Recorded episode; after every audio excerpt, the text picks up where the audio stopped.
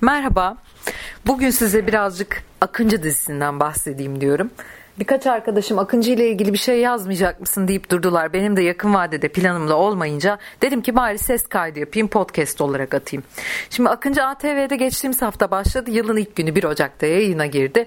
Ee, biliyorsunuz bayağı da bir olay yarattı. Kimi çok dalga geçti sosyal medyada. Kimi de beklediğimiz kahraman geldi naralarıyla izledi. Ratingleri de fena gelmedi. Yanlış hatırlamıyorsam 4-5 civarı bir rating almıştı. Başlangıç için iş fena değil. Şimdi ben biraz başka bir yönden bakmak istiyorum bu diziye. Yani maskesi yamuk işte e, motosikleti şöyle led ışıklı falan gibi bir e, somut bir perspektiften değil de biraz da aslında neden böyle bir dizi var? Neden insanlar bunu izliyor? Neye hizmet ediyor ve e, neye karşılık geliyor? Bunları biraz konuşmak istiyorum. E, öncelikle özellikle bu pandemi döneminde hepimiz e, kontrol edemediğimiz bir dış dünyaya maruz kaldık. Kontrol edemediğimiz olaylar, virüsler ve kendimizi kontrol altında tutma. Yani insanlığı kontrol altında tutarak bunun üstesinden gelme çabası altında evlere kapandık. Bir e, karantina süreci geçirdik, geçiriyoruz. Bu tip e, kontrolün elden kaybedildiği durumlarda e, dünyanın her yerinde ve her zaman olduğu gibi bir kahraman ihtiyacı doğuyor. O yüzden süper kahramanların bu tür kahraman hikayelerinin buna seri katil dizileri ve çizgi romanları bunlar da dahildir. Çünkü onlar da birer anti kahraman olsa da bir e, kahraman sınıfındadır. Bu tür şeylere olan ilgi ve ihtiyaç artar. Keza e, işte daha kötü ne olabilirim beklentisiyle 2000'li yıllarda distopyaların yükselişi falan da buna bağlanabilir. Yani aslında bir merak ihtiyacımız var ve bunu doyuracak iyi veya kötü her türlü şey satın alınabilir hale geliyor bu dönemde.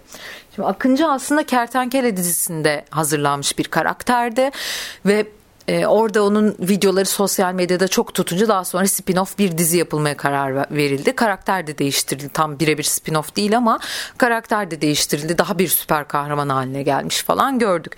Ben birinci bölümünü izledim Akıncı'nın. E, işte NATO şeyine konvoyuna e, bir harekat düzenliyordu.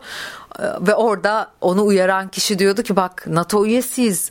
İki ülke arasında kriz çıkar yapma. O da diyordu ki ama ben NATO üyesi değilim. Şöyle yamuk bir gülüşle. Yani sosyal medyada da çok e, paylaşıldı bu video. Şimdi oralara biraz gelmek lazım diye düşünüyorum. Aslında ya oraya gelmeden önce de şunu eklemek lazım. Şimdi biz normalde bu e, süper kahramanların da seri katillerin de e, yani hem kahramanların hem anti kahramanların hikayelerinde şunu görürüz. Normal halleri aslında süper kahraman veya anti kahraman hallerinden çok başkadır. Çok naziklerdir veya çok eziklerdir, çok utangaçlardır ama o süper kahraman kostümünü giydiği anda başka bir şeye dönüşür. Bu ikili karakter aslında izleyicinin özdeşim kurma ihtimalini arttırır. Yani onun gibi bir süper kahraman olma olma ihtimali olmayan, daha utangaç, daha mütevazı, belki daha romantik, daha çekingen. Yani iki diğer kimliğe, doğal kimliğine daha yakın olan insanlar da onunla özdeşim kurarak bir kahramanlık ihtimali üzerinden beslenirler ve bununla kendilerini doyururlar. ee, o yüzden bu, bu tip hikayelerin her zaman alıcısı vardır. Her zaman da bir satan bulunuyor zaten gördüğünüz gibi. Şimdi e, burada meşrulaştırılan bir şey daha var. Bunun altını çizmem gerekiyor. Ölümün işlenen suç için bir ceza olduğu algısı genişliyor bu tür projelerle beraber. Zaten dünyanın her yerinde bu tür hikayeler anlatılırken e, yapılan etik tartışmada bunun üstünden yürüyor. Evet e, bir süper kahraman olabilir. Yani onlarcasını gördük. Bunu e, siyasi konjonktür gereği güncel e, şeylerle de diplomatik olaylarla da birleştirip daha hani e, hamasi bir yoruma çevirebilirler. ve bu da tercihtir. Ama burada en büyük sorun şu. E, birini suç işlediği için öldürmek meşru mu?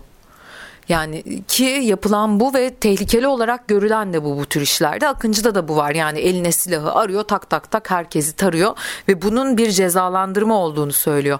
İyi ama o zaman da şu soru gündeme geliyor. E adalet mekanizması nerede?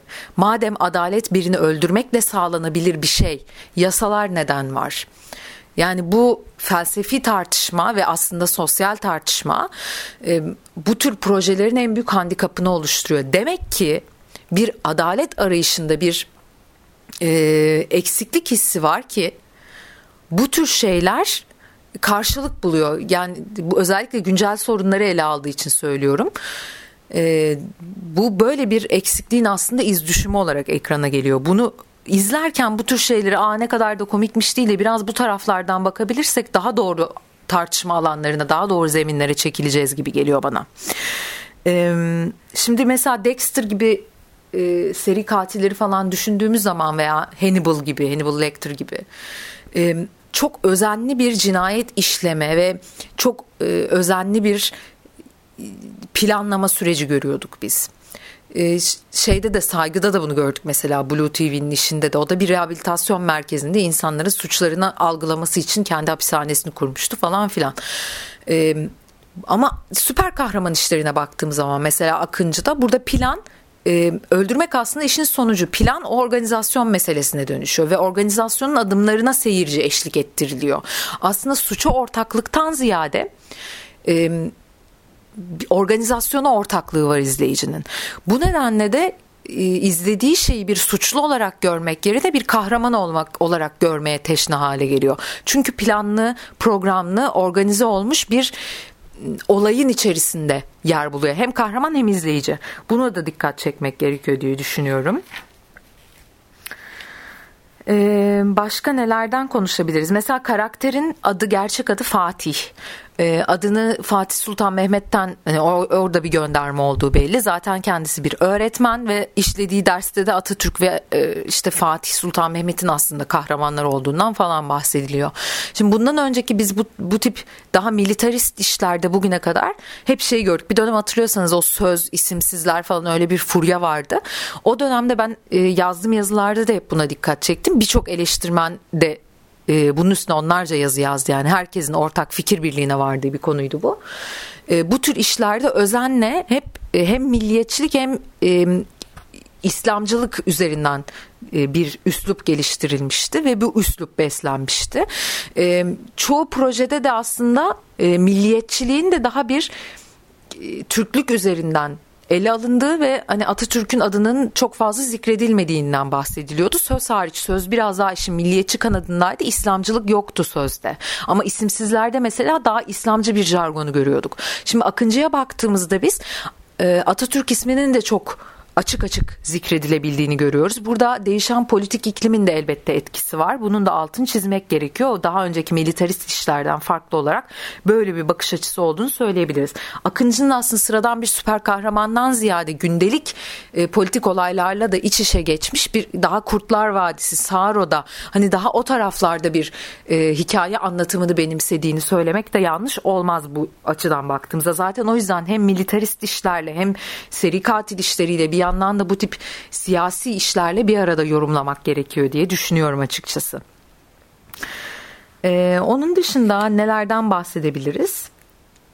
Şimdi sınırlandırılmamış bir adalet fantazisi görünüyor. Dedim demin dedim ya ben e, öldürmenin bir ceza yöntemi olarak ekrana gelmesi. Onun dışında da kanunsuz bir adaletten bahsediliyor. Yani ben NATO üyesi değilim demek aslında e, yani bu şey gibi ben NATO'yu takmam gibi bir söylem de orada. Bireysel olarak tabii ki NATO üyesi değilsin de Türkiye Cumhuriyeti vatandaşı olunca NATO üyesi oluyorsun. Yani devlet NATO üyesi oluyor zaten. E, ama buradaki aslında bahsedilen şey o adaletin kanunun sınırlarının olmadığı bir alan olduğunun vurgusu. O yüzden e, yani söz orada biraz şeyi aşıyor gerçeğini aşıyor ve başka bir hakikat doğuruyor ve bu doğan hakikatte bize kanunsuzluğun zemin olduğu yeni bir şey veriyor e, ne denir kahramanlık e, misyonu oluşturuyor karakter için.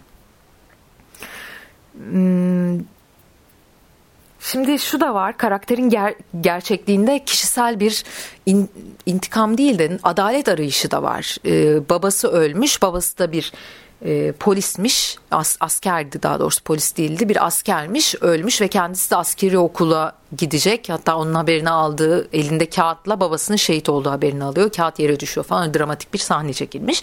O kişisel hikaye de aslında bizim bu tür işlerde çok gördüğümüz ve aradığımız bir şey. O hikaye kurgusunda onun zaten olmazsa olmaz bir durum.